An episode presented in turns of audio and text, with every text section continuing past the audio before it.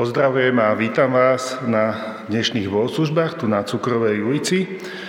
A tejto úvodnej piesni sa chceme vrátiť aj k Veľkej noci. A ako výrok, e, ktorý budeme spievať, je jeden z lotrov, ktorý bol na kríži a ktorý hovoril Ježišu, spomen si na mňa, keď prídeš do svojho kráľovstva.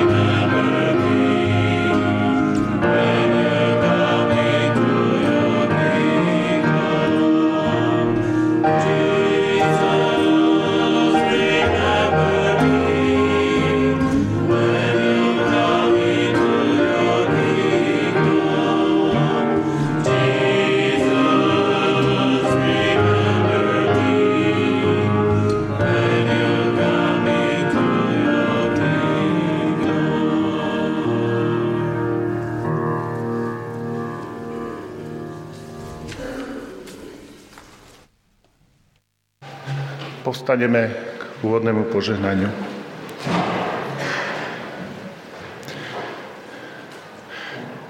Nech nám všetkým hľadajúcim aj hľadaným, utekajúcim aj bojujúcim, nachádzajúcim aj nájdeným, ďalekým aj blízkym.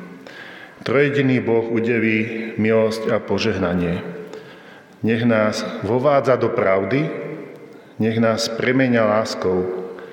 Nech nás rozvezuje slobodou Kristovi Ježišovi, našom pánovi. Amen.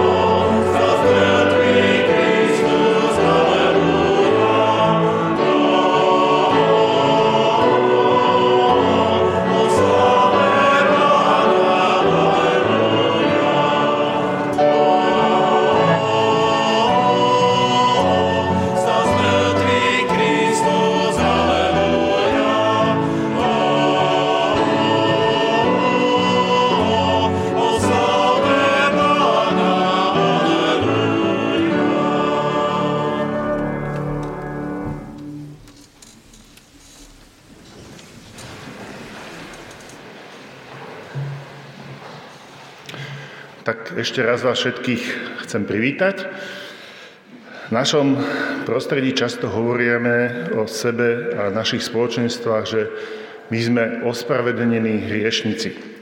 To je samozrejme pravda, ale môže to byť prístup k pochopeniu duchovného života, ktorý je akoby zaseknutý vo veľkonočnom piatku. Buďme byť ľuďmi veľkonočnej nedele, však znamená otvoriť sa neuveriteľnej skutočnosti nového stvorenia. Veď Boh nás oživil spolu s Kristom a spolu s ním uviedol na nebeský trón v Kristovi Ježišovi. Čo teda znamená neostať len ospravedlnenými hriešnikmi, ale byť aj ľuďmi z kresenia, čo bude takou témou niekoľkých kázní aj nasledujúce nedele. Apoštol Pavel charakterizuje ľudí z kresenia epištole Efežanom týmito, týmito slovami. V ňom máme vykúpenie skrze jeho krv, odpustenie hriechov podľa bohatstva jeho milosti, v ktorej nás bohato zahrnul všetkou múdrosťou a rozumnosťou, zjaviac nám tajomstvo svojej vôle, podľa svojho milostivého rozhodnutia, ktorú si predstavzal v ňom na uplatnenie plnosti časov. Totiž Kristovi, ako v hlave zjednotiť všetko, aj čo je na nebi, aj čo je na zemi. A túto moc dokázal na Kristovi, keď ho skriesil z mŕtvych a posadil si ho vo pravici v nebesiach, na všetky kniežatstva, mocnosti, moci, pánstvo a nad každé meno, menované nielen v tomto, ale aj v budúcom veku. A všetko mu podal pod nohy a urobil ho hlavou nad všetkým v církvi, ktorá je jeho telom, plnosťou toho, ktorý naplňa všetko vo všetkom. A na touto zmenenou skutočnosťou pre ľudí vzkriesenia dnes bude uvažovať aj náš milý host Davimír Stanek, ktorého týmto vítam medzi nami.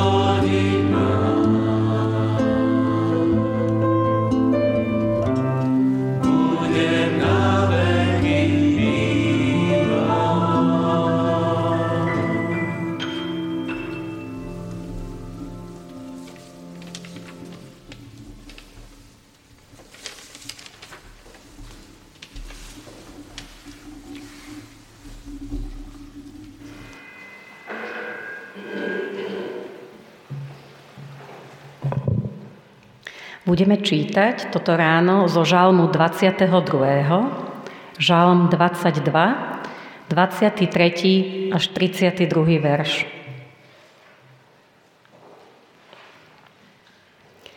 Svojim bratom chcem ohlasovať Tvoje meno. V zhromaždení ťa chcem chváliť. Vy, čo sa bojíte hospodina, chválte ho. Celé Jákobovo potomstvo, oslavujte ho. Celé Izraelovo potomstvo, majte pred ním bázeň.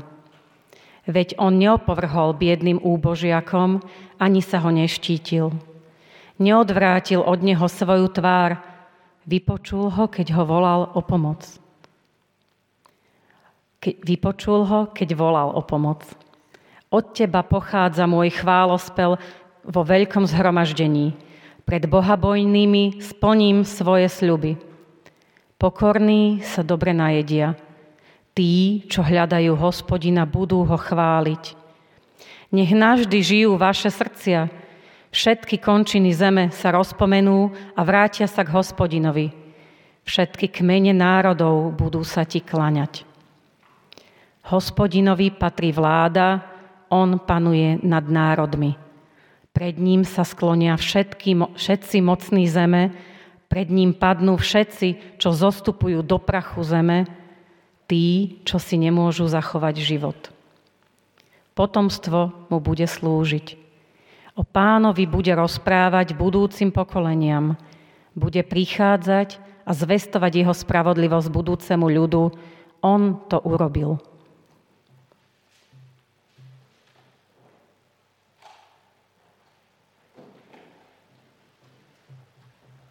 Postaňme k modlitbe.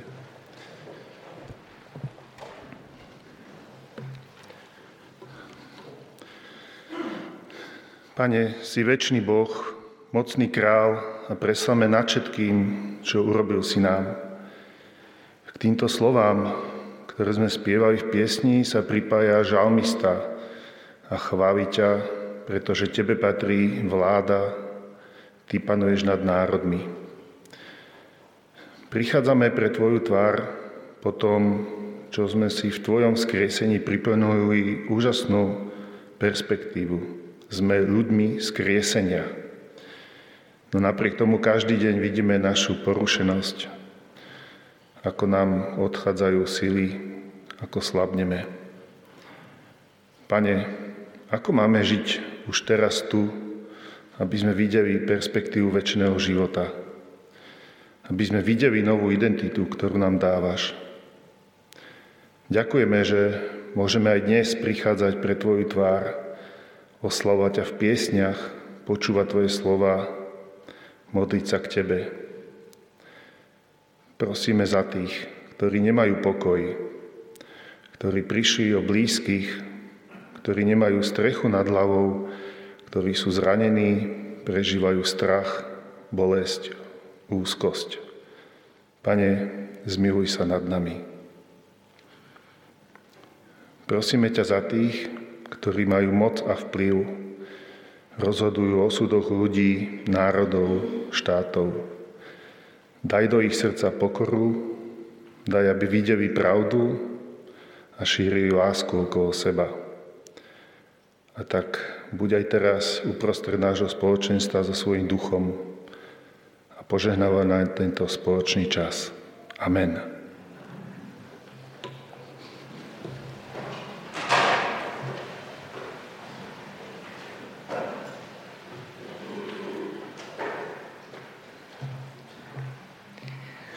Druhé čítanie bude z Evanielia podľa Matúša 28. kapitoly, verše 1 až 10 a potom 16 až 20. Po sobote, keď sa brieždilo v prvý deň týždňa, prišla Mária Magdaléna a iná Mária pozrieť hrob. A hľa nastalo veľké zemetrasenie, lebo pánov aniel zostúpil z neba. Prišiel, odvalil kameň a posadil sa naň. Jeho vzhľad bol ako blesk, jeho rúcho biele ako sneh. Strážcovia sa pred ním triasli od strachu a ostali ako mŕtvi. Ale aniel povedal ženám, vy sa nebojte, viem totiž, že hľadáte Ježiša, ktorý bol ukrižovaný. Nie ho tu, lebo bol vzkriesený, ako povedal, poďte, pozrite si miesto, kde ležal. A rýchlo chodte povedať jeho účeníkom, že bol vzkriesený z mŕtvych a predchádza vás do Galilei. Tam ho uvidíte. Hľa, povedal som vám to. Rýchlo odišli od hrobu a so strachom i s veľkou radosťou to bežali oznámiť jeho učeníkom. V tom sa Ježiš stretol s nimi a povedal, buďte pozdravené. Oni pristúpili, objali mu nohy a kľaňali sa mu. Vtedy im Ježiš povedal, nebojte sa, choďte, oznámte mojim bratom, aby išli do Galilei, tam ma uvidia. Jedenácti učeníci odišli do Galilei na vrch, kam im rozkázal Ježiš. Keď ho uvideli, kláňali sa mu. No niektorí pochybovali. Ježiš pristúpil a povedal im, daná je mi všetka moc na nebi aj na zemi. Choďte teda a získavajte mi učeníkov vo všetkých národoch a krstite ich v mene Otca i Syna i Svetého Ducha. A naučte ich zachovávať všetko, čo som vám prikázal. A hľa, ja som s vami po všetky dni až do konca sveta.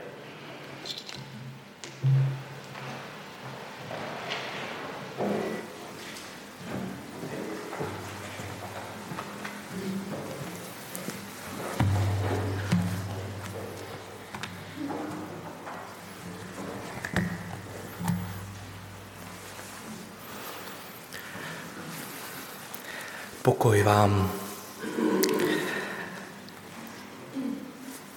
vzkříšení jako obnova vztahů lidí i přírody. Martin Luther prý někde napsal, nedohledal jsem to, ale dohledal jsem dost knih, které citují tento citát u Lutera. A ten citát zní následovně. Bůh nenapsal příslip vzkříšení jen na stránky knihy, ale do každého listu, který se na jaře obnoví.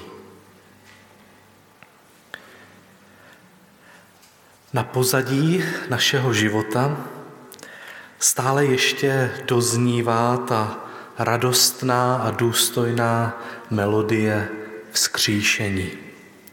Vždyť je to teprve týden, co byly Velikonoce. A vy jste tady očividně Velikonoce nehodili jen tak za hlavu, ale v této sérii kázání si je jakoby vychutnáváte, vstřebáváte jejich dozvuky a dopady do života. A z toho mám radost, to se mi líbí. Vždyť, jestliže byl Ježíš opravdu vzkříšen, tak tu zprávu nejde jen tak jako přijmout a pak zase odložit a vrhnout se na něco dalšího. Zůstává v nás jako stále živá a ducha povznášející píseň. Melodie vzkříšení jako taková hudební skladba, která tepe v tom rytmu nového života. A k tomu ještě voní jarem. Dnešní kázání bude vycházet z propojení těch dvou textů, které jsme slyšeli, jednak ze druhé části Žalmu 22 a jednak z závěru Matoušova Evangelia. Takovéto dvojice textů vzájemně propojených žalmů a evangelia jsme letos četli více v rámci 40 dní z Biblí v Česku před velikonočním období a tak na to navážu. Začneme u Matouše, pak se přesuneme do žalmu a skončíme opět u Matouše. Tedy smrt a vzkříšení v Evangeliu. Četli jsme slova anděle, anděla. Vy se nebojte, vždyť vím, že hledáte Ježíše, toho ukřižovaného. Není zde, byl vzkříšen. Jak řekl, Pojďte, podívejte se na místo, kde ležel pán a rychle jděte, povězte jeho učedníkům, že byl vzkříšen z mrtvých. Smrt a vzkříšení. Smrt je zkušeností oddělení, rozpadu a rozkladu. Smrt oddělí člověka od jeho blízkých, přeruší kontakt, nedochází k tomu sdílení pohledů, ani doteků, ani slov a pohlazení, oddělení, odtržen ode mě a já od něho. To oddělení smrti se projeví v mezilidských vztazích, ale projeví se i v tom samotném těle mrtvého člověka. Vždyť i naše samotné tělo je provázaný systém vztahů. Neustále spolu jednotlivé části komunikují skrz elektrochemické přenosy informací, skrz hormony, neurotransmitely, skrz provázanost svalovou a další propracované mechanismy těla. Právě teď, jak tady sedíte a já stojím, tak, tak naše těla spolu neustále uvnitř komunikují, říkají, dávají si příkazy jenom proto, abych mohl stát a mluvit. Moje tělo spolu musí komunikovat. To je život. To je život. V mrtvém těle tato komunikace ustane, rozpojí se Srdce přestane pumpovat krev, nervové vzruchy ustanou, tělo přestane produkovat hormony, které iniciují růst a změny a nezbytné procesy, zmizí svalové napětí, smrt je rozpojením uvnitř těla. Hlava a ruka už pak spolu nemají skoro nic společného, nemluví spolu nekomunikují, nejsou provázány, jen leží bezvládně vedle sebe. Taková to byla i Ježíšova smrt. Ježíš byl ve smrti oddělen od světa a svět od Krista, ale i jeho samotné tělo v sobě přerušilo veškerou komunikaci. To je smrt. Smrt je oddělení na všech rovinách. Byl vzkříšen z mrtvých. Jestliže byla smrt na kříži zkušeností oddělení, je vzkříšení zkušeností obnoveného a trvalého napojení, připojení. Vzkříšení jako ta neskutečná tajuplná síla ducha, která se postaví proti tomu přirozenému rozpadu, který následuje ve chvíli, kdy přestane komunikace. Vzkříšení jako takové v přírodě nevidíme. Neexistuje. Není. Z látek, které se po smrti rozpadnou, ta živá tkáň se rozpadne, sice povstane nový život, ale ten má jen pramálo společného s tím životem původním. Bakterie, červy, hlína, ze které čerpají živiny rostliny, to není ten stejný život, jako ten, který umřel. Příroda se umí obnovovat. Známe v ní přerod, proměnu, obnovu, pokračování linie života, ale neznáme vzkříšení. Vzkříšení ne. Ježíšovo vzkříšení bylo naprosto jedinečné, v něčem úplně jiné. Přineslo ne pokračování nějakého života, ale obnovu, obnovu původních vztahů.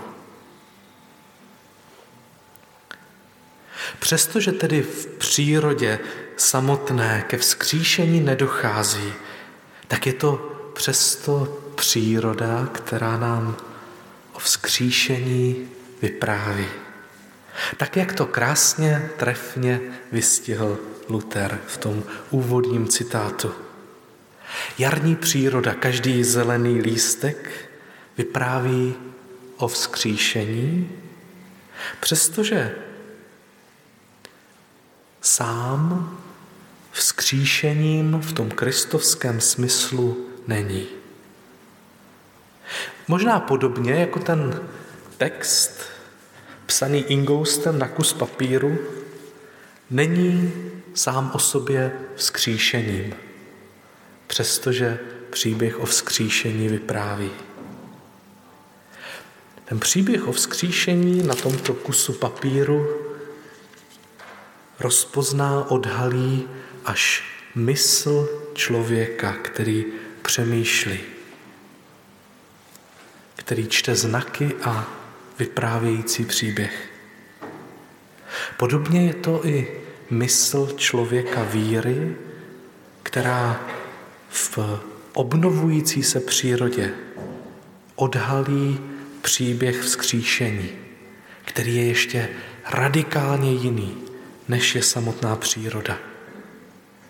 Tak jak slova Ingoustu není, nejsou vzkříšením, přestože o vzkříšení vypráví, tak příroda sama není vzkříšením, přestože o vzkříšení vypráví.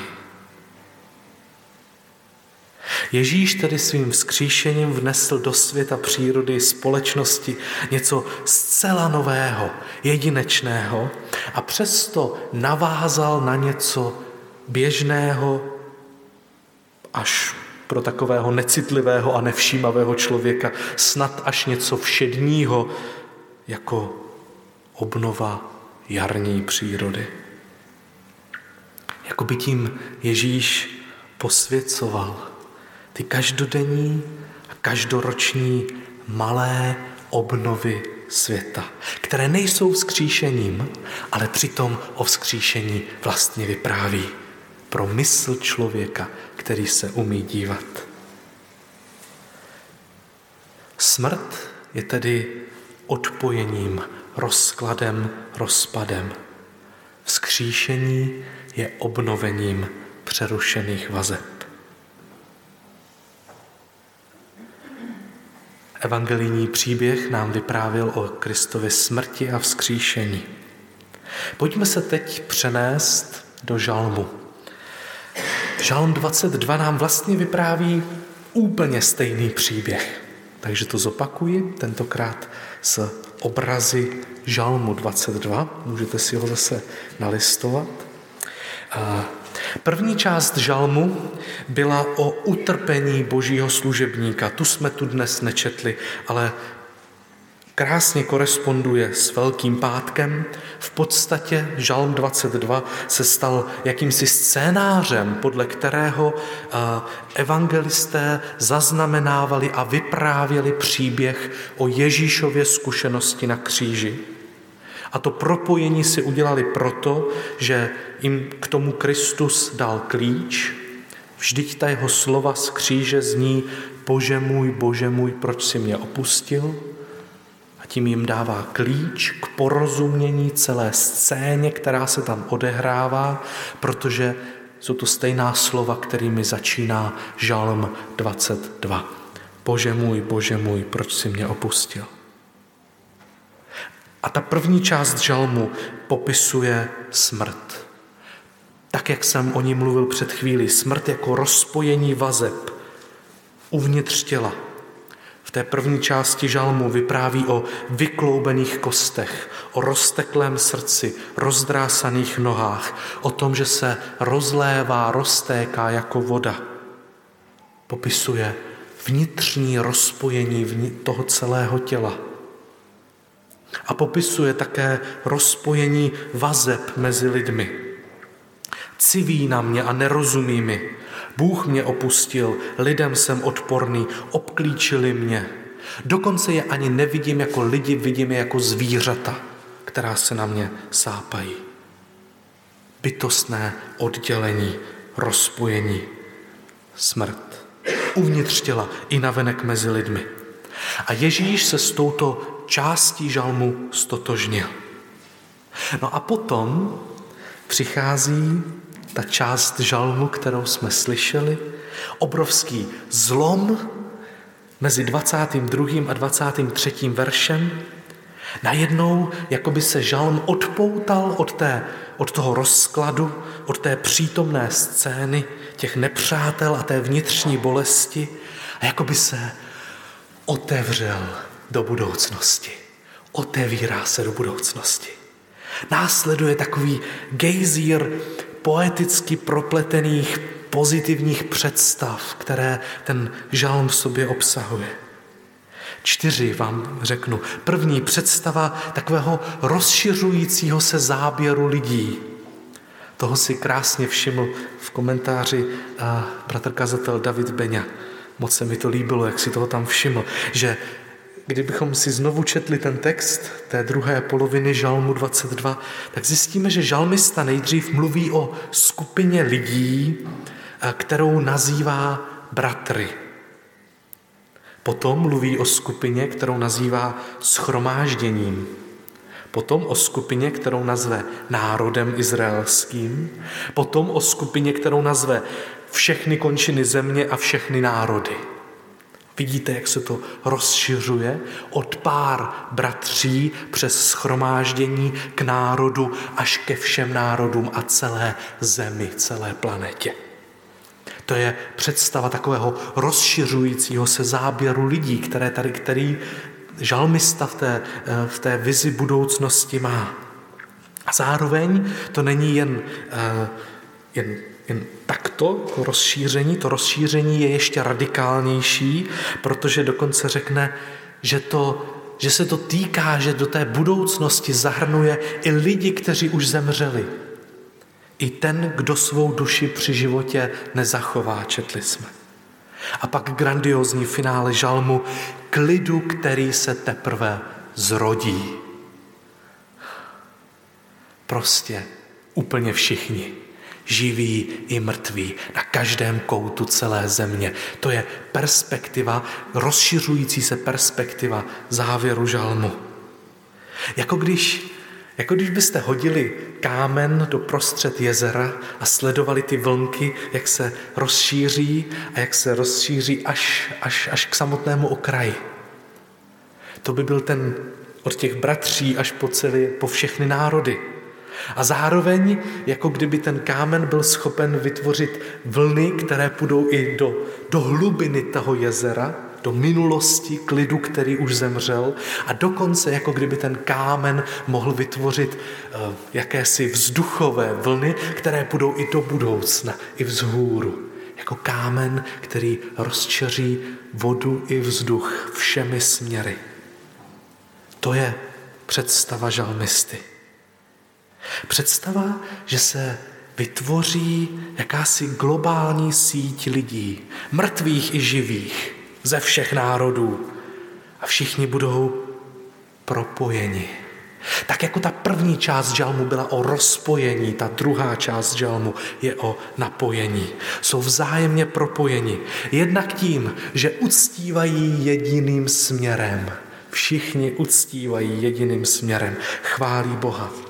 Vy, kdo se bojíte hospodina, chvalte ho, veškeré potomstvo Jákobovo, ctěte ho, klaňte se mu a tak dále a tak dále uctívá jedným směrem. Potom spolu jedí. Budou jíst a klanět se, budou jíst a nasytí se. A za třetí budou sloužit Bohu. Jeden Bůh, jedno jídlo, jedna služba, jedno uctívání, jedna chvála. Dokonce ten třetí rozměr, představa, že tato lidská síť je pozitivně propojena s celou planetou, s celou přírodou. Několikrát se nám v tom žalmu objevilo téma země. Lidé a země tu jdou ruku v ruce.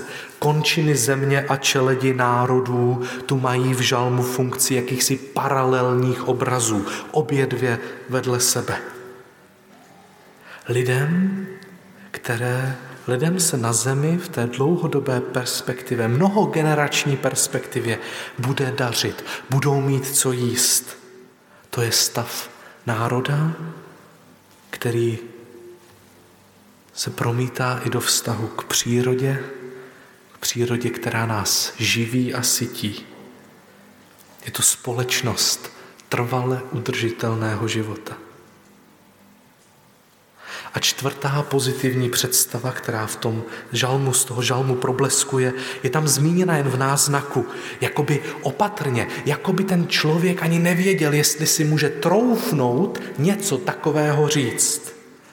A tak pronese tu tajemnou zmínku. Jejich srdce budou žít věčně. Wow. Jednota lidí, přírody, světa, dostatek jídla, věčný život. Teologové tuto vizi starého zákona nazývají mesiářským věkem. Mohli bychom tento stav charakterizovat slovem propojení, obnova spojení. Jestliže tedy smrt byla odpojením, tak tady je vzkříšení, tady je propojení. A znakem té obnovy a způsob té obnovy a to, kde se obnova projevuje, je společná hudba, chvála, společné jídlo a služba jednomu Bohu. To byla vize žalmu. Pojďme se teď vrátit zpět do Matoušova evangelia, do té druhé části. Ježíš i ve svém vzkříšení zůstává v žalmu 22. Nejen na kříži Ježíš hraje podle scénáře žalmu 22, dokonce i ve svém vzkříšení v tom stejném žalmu zůstává. Začíná obnovou a vzkříšením toho vlastního těla. Já si to nedovedu představit. Krev se znovu rozproudí, nervy znovu vyšlou signály, každá buňka se obnoví, začne dělat svou práci – jak je to možné? Jak se to stalo? Nepředstavitelné. Ale u této osobní obnovy Ježíš nezůstane. Pokračuje dál a šíří se podobně, jak jsme to mohli vidět v tom žalmu. Od malé skupinky bratří až k něčemu, co je časově vzdálené a naprosto globální. Začíná obnovovat vztah s těmi, kteří mu byli od počátku nejblíž. To tak to dělá. O, nejdřív k ním přichází, četli jsme vlastně každé to evangelium zdůrazní jiné osoby, se kterými Ježíš obnovuje vztah. Tady jsme viděli zrovna dvě ženy, které se Ježíši vrhají k nohám a dotýkají se ho, fyzicky se ho dotýkají. A Ježíš 50 dní posiluje u svých učedníků a svých blízkých zkušenost s jeho vzkříšeným já. Mají možnost ho zažít, ujistit se, že to není jen přelud. Myslím si, že pokud by někdy brzo ráno v nějaké zahradě potkali postavu, řekli si, byl to Ježíš, nebyl to, tak ještě za deset let budou váhat. Byl to Ježíš, nebyl to, jak to vlastně bylo ale 50 dní se jim ukazoval, jedl s nimi, dotýkal se jich, povídal si s nimi, obnovoval vztah, aby bylo naprosto jasné, že to je on a že s ním oni mají vztah. Osobně se s nimi loučí, možná uzavírá některé události. Tak jako s Petrem eh, se vrací zpátky k tomu okamžiku zapření a ujišťuje ho o tom, že s ním nadále počítá a Tomášovi ukáže rány. Je to obnova vztahu, která je fyzická. A okolo čeho se točí? Často okolo společného jídla, takové gerlování ryb na břehu jezera. Jako bychom slyšeli ten odraz žalmu. Budou jíst a nasytí se. A když se mu ty ženy v zahradě klaní, jako bychom slyšeli odkaz žalmu, budou se klanět před jeho tváří. Zatím tedy došlo k té obnově vztahu Ježíše, vzkříšeného Ježíše s jeho nejbližšími. Všimněte si, že ta obnova vztahu nebyla samotným vzkříšením. Vzkříšen byl pouze Ježíš, ale projevilo se to v té obnově mezilidských vztahů. Ale to byla poměrně malá skupina lidí. Co ostatní lidé? Vždyť ten žalm měl mnohem větší perspektivu.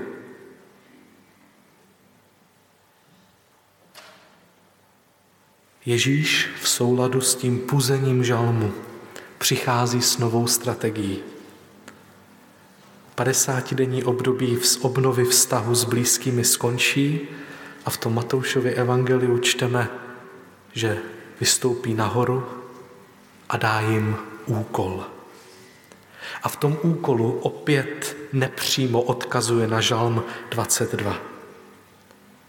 Byla mi dána veškerá pravomoc na, zemi i na, na nebi i na zemi. Jděte tedy a čiňte učedníky ze všech národů. Křtěte je ve jméno Otce i Syna i Ducha Svatého a učte je zachovávat všechno, co jsem vám přikázal. A hle, já jsem s vámi po všechny dny až do skonání tohoto věku. Planeta je příliš velká a lidí je na ní příliš mnoho, do budoucnosti i do minulosti, i v tehdejší přítomnosti, aby s nimi Ježíš obnovil vztah s každým jednotlivě, fyzicky, hmatatelně. Nemůže si dát rybu s každým na břehu jezera, nemůže vést intimní rozhovor s každým a vyznávat si navzájem lásku. Nejde to. Nejde to. Jsou tady fyzické limity a bariéry. A mně se líbí, že to Ježíš nechce odbít nějakým laciným kouzlem, že by třeba všem lidem dal nějak jako do nitra vzpomínku na to, že se s ním setkali. Nedělá nic tak vulgárně kouzelného. Vymýšlí novou strategii a vypouští do světa síť učedníků spojených svým duchem. Vytváří lid, skupinu lidí, která od počátku má ten drive a potenciál eh, v té perspektivě Žalmu 22 se stát globální sítí, ne žádnou virtuální, ale fyzickou, právě fyzickou sítí, která pokrývá celý svět. Stejně fyzická a stejně hmatatelná jako Kristovo vzkříšené tělo možná se sama právě stává tím Kristovým vzkříšeným tělem.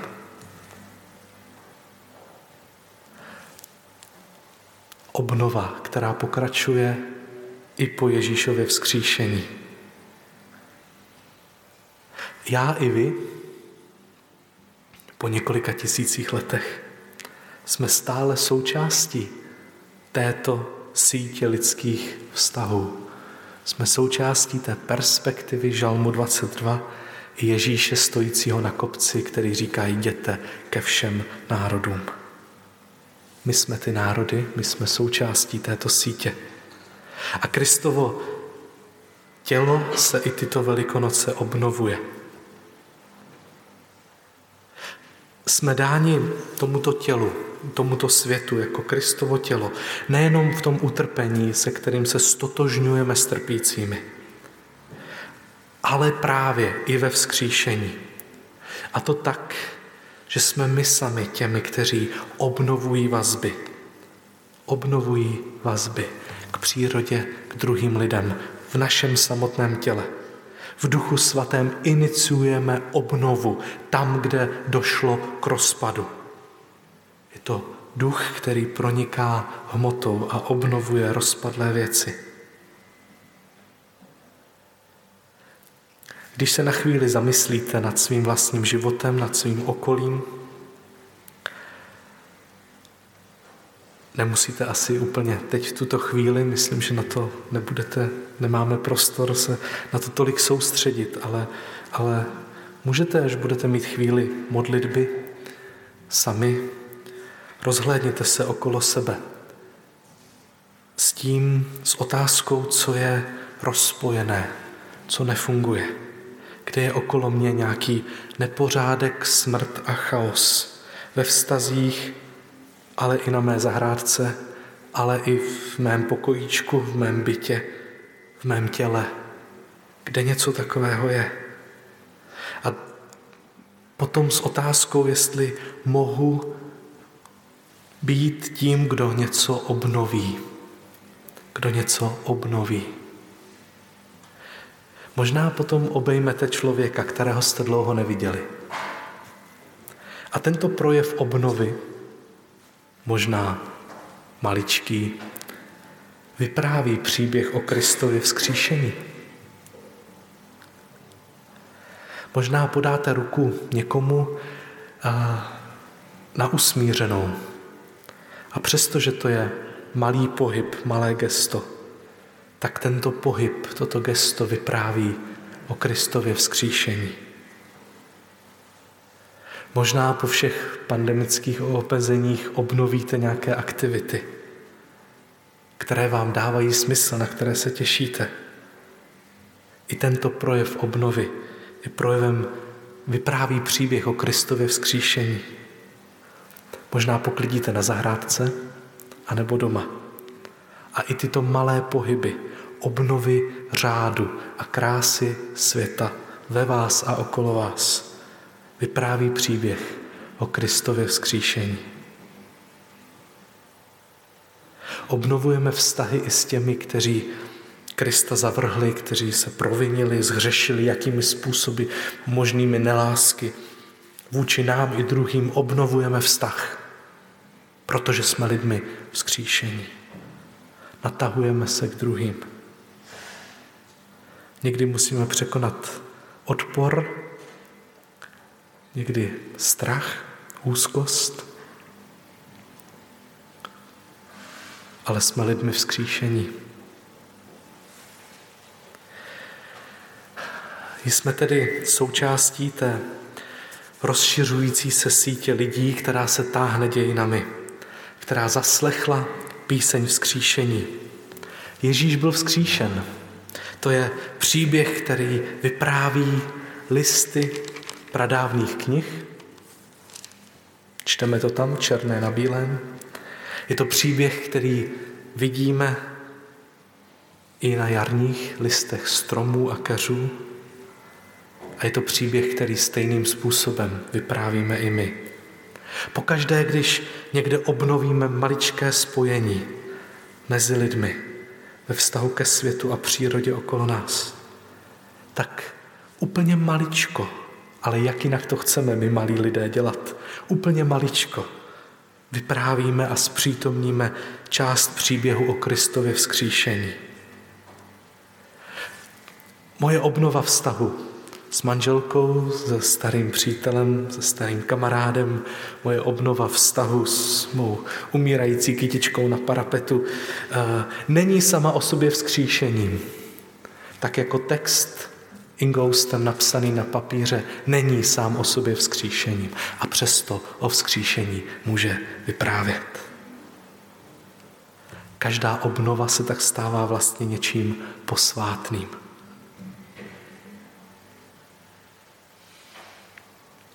Náš Bůh nenapsal příslip vzkříšení jen na stránky knih a do každého listu, který se na jaře obnoví, ale vyprávíme o něm i my, kteří na stránkách svého života obnovujeme vztahy se sebou, s druhými a se světem okolo. Hospodine, pane náš, děkujeme ti za to, že jsi vzkřísil Pána Ježíše Krista. Žasneme nad tím, nedovedeme to pochopit ani biologicky, ani filozoficky, eh, nerozumíme tomu, jaká byla mechanika za principem vzkříšení. Nevíme, je to úplně, úplně mimo naši představu. A tak ti děkujeme za naše předky, kteří tuto událost nikdy nezapomněli a znovu a znovu si ji připomínali a opakovali. Díky za to, že můžeme být lidmi vzkříšení. A tak, pane, prosím, přimlouvám se v tuto chvíli za nás, kteří jsme zaplaveni úzkostí a strachem. A je to úzkost a strach, které nám brání obnovit spojení s druhými, natáhnout se k druhým. Prosím, pane, kéž může síla vzkříšení natáhnout naše ruce k druhým. Prosím. Prosím, pane, za ty z nás, kteří jsme obklopeni nepořádkem, zavaleni věcmi, kterým chaosem, kterému už vzdáváme se v tom, že bychom to mohli nějak spravit a opravit. Kéž, pane, i této oblasti síla tvého vzkříšení nám dodá sílu dávat pořádek světu okolo nás, od našich pokojů přes domácnosti, zahrady. Prosíme, pane.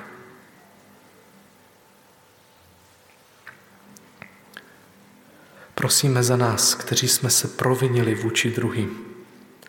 Provinili jsme se neláskou, hříchem.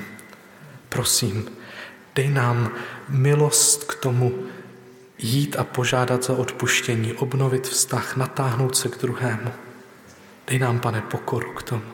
Vždyť jsme lidmi vzkříšení. A prosím, pane, za nás, kteří jsme obklopeni umírající přírodou. Prosíme, dej nám moudrost a sílu k tomu, co dělat pro obnovu světa, ve kterém žijeme. Díky za to, že tyto velikonoce i v tomto povelikonočním období můžeme žít a na pozadí slyšet tu radostnou, důstojnou melodii z tvého vzkříšení. Chvála tobě, Kriste. Amen.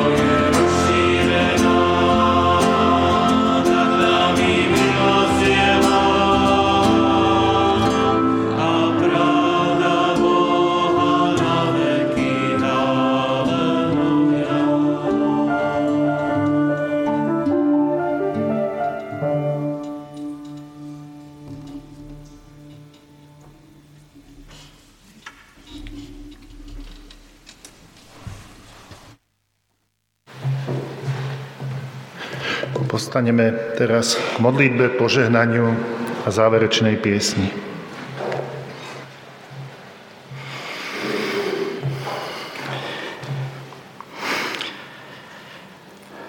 Panie, chcemy Ti poďakovať, že smrť nie je iba koniec starého, ale začiatok nového. Chceme Ti odovzdať všetky naše úzkosti a strachy. A chceme pred Tvoju tvár odovzdať ľudí na Ukrajine, ktorí trpia. My sme ďaleko od nich, od ich reality, ale Ty si ten najbližší, ten, ktorý je s nimi, ten, ktorý jediný môže priniesť spravodlivosť a spasenie. Takže ťa modlíme o to a chceme ti poďakovať za život, skresenie, nový život a milosť. V mene Pána Ježiša. Amen. A môžeme sa pridať všetci spolu modlitbu Oče náš. Oče náš, ktorý si na nebesiach, posved sa meno Tvoje, príď kráľovstvo Tvoje, buď vôľa Tvoja, ako v nebi, tak i na zemi. Chlieb náš každodenný daj nám dnes a odpúsť nám naše viny, ako aj my odpúšťame svojim vinníkom. A neovod nás do pokušenia, ale zbav nás zlého. Amen. Kráľovstvo i moc, i sláva na veky vekov. Amen.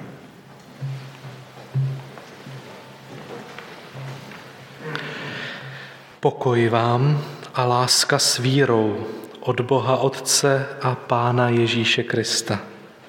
Milost se všemi, kdo milují našeho Pána Ježíše Krista, nepomíjející láskou. Amen.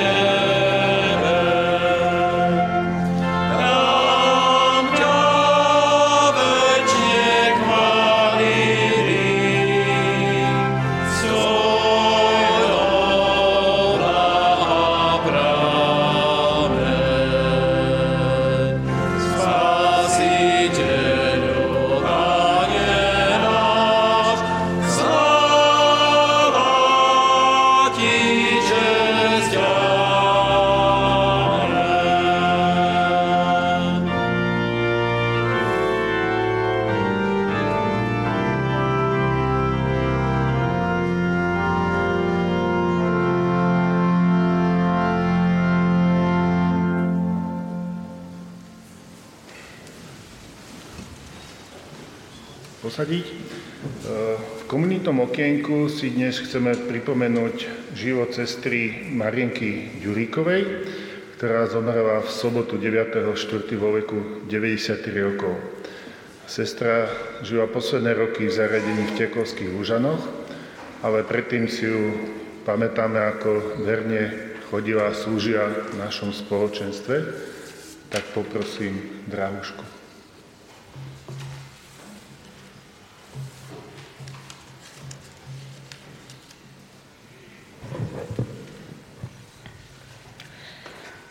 Sestra Mária Ďuriková sa narodila 5. januára 1929 v Liptovskej Kokave Martinovi a Žofii Frankovej ako jedno zo siedmých detí. Po vojne sa spolu s rodičmi presťahovali do Rovinky za lepším životom. V roku 1950 sa vydala za Ondreja Ďuríka. V následujúcom roku sa im narodil syn Pavol, neskôr dcera Ľuboslava a napokon dcera Viera. V roku 1956 sa presťahovali do novopostaveného domu v podunajských biskupiciach. Sestra Mária pracovala v detskom domove v Šamoríne. Popri zamestnaní vyštudovala meštianskú školu. Po skončení štúdia sa zamestnala ako učiteľka na prvom stupni v Dunajskej Lužnej a neskôr ako vychovávateľka na základnej škole v podunajských biskupiciach. Kvôli zdravotným problémom musela vo veku 38 rokov odísť do invalidného dôchodku. Odvtedy sa plne starala o svoju rodinu. So svojím manželom a deťmi navštevovali zbor Bratskej jednoty baptistov po Dunajských biskupiciach a keď deti odrástli, začali navštevovať zbor Cirkvy Bratskej na Cukrovej ulici.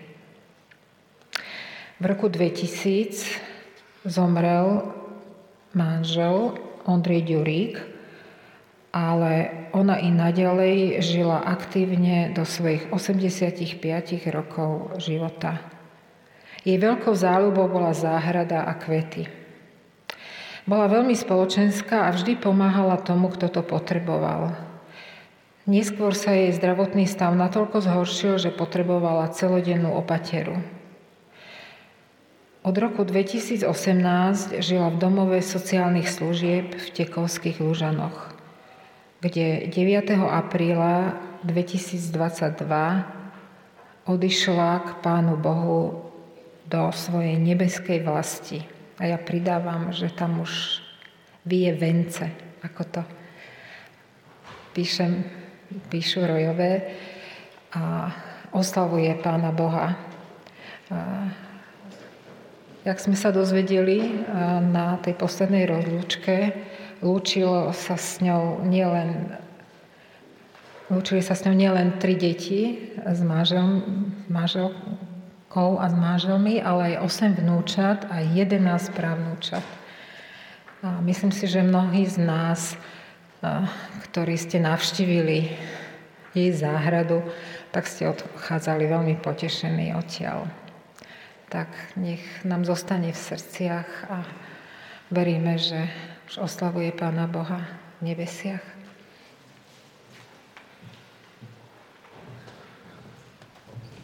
Dnes ešte využijeme naše zručnosti nášho brata kazateľa Dalimíra, ktorý je aj psycholog. A pozývam vás teda na seminár, e, ktorý má tému Dobrodružná cesta k odpusteniu. Možno si niektorí pamätáte, už v oktobri bol takýto seminár. E, je to ale teraz prežitosť aj pre tých, ktorí to ešte neabsolvovali, čiže bude to taký, taký dvojstupňový. Najprv bude prvá časť, teda pre tých, ktorí ešte to možno neabsolvovali, to bude dneska od 14. E, do 16. hodine. A potom, ktorí už teda absolvovali túto prvú časť, či už dnes alebo v októbri, môžu nadviazať na druhú časť, ktorá bude od 18. do 20. hodiny. A prihlásiť sa tí, ktorí ešte tak neurobili, môžu u brata kazateľa Petra Kučeru. Budúcu nedelu vás pozývame znova na bohoslužby, tento raz aj s Večerou pánovou. E, modlitebné stretnutie budúcu nedelu nebude. počas bohosúže bude stretnutie predškolákov, besiedka, a tak pozývame všetky deti na prvom stupni základnej školy, prvá až štvrtá trieda. Večer potom budú o 18. hodine integrované bohoslužby v Senci. Takže vás pozývame a dávame to do pozornosti. Okrem bohosluže pozývame v následujúcom týždni aj na niektoré stretnutia. Pravidelné stretnutia má mládež, útorok o 17.30 tu na Cukrovej, dorastenci zasa v piatok o 17. na Cukrovej a kvapôčky a mráčiky tiež e, o 9. v sobotu na Cukrovej. E, každý piatok ráno o 7 hodine pokračujú v tejto sále modlitby za Ukrajinu a za súčasnú situáciu. Všetky informácie nájdete tiež na našej webovej stránke a možno ste si všimli, že prebieha aj zbierka, ktorú som zase opäť zabudol upozorniť, ale teda ďakujem vám e, všetkým aj za príspevky, ktoré posielate, či už na účet, alebo takto do košíka. Dnes nás brat kazateľ prijal pozvanie a slúži na detských bohoslužbách, na besiedke, kde hovorí na jeho obľúbenú tému o vzniku alebo dejinách církvy. A tak vám prajem už poženanú nedelu.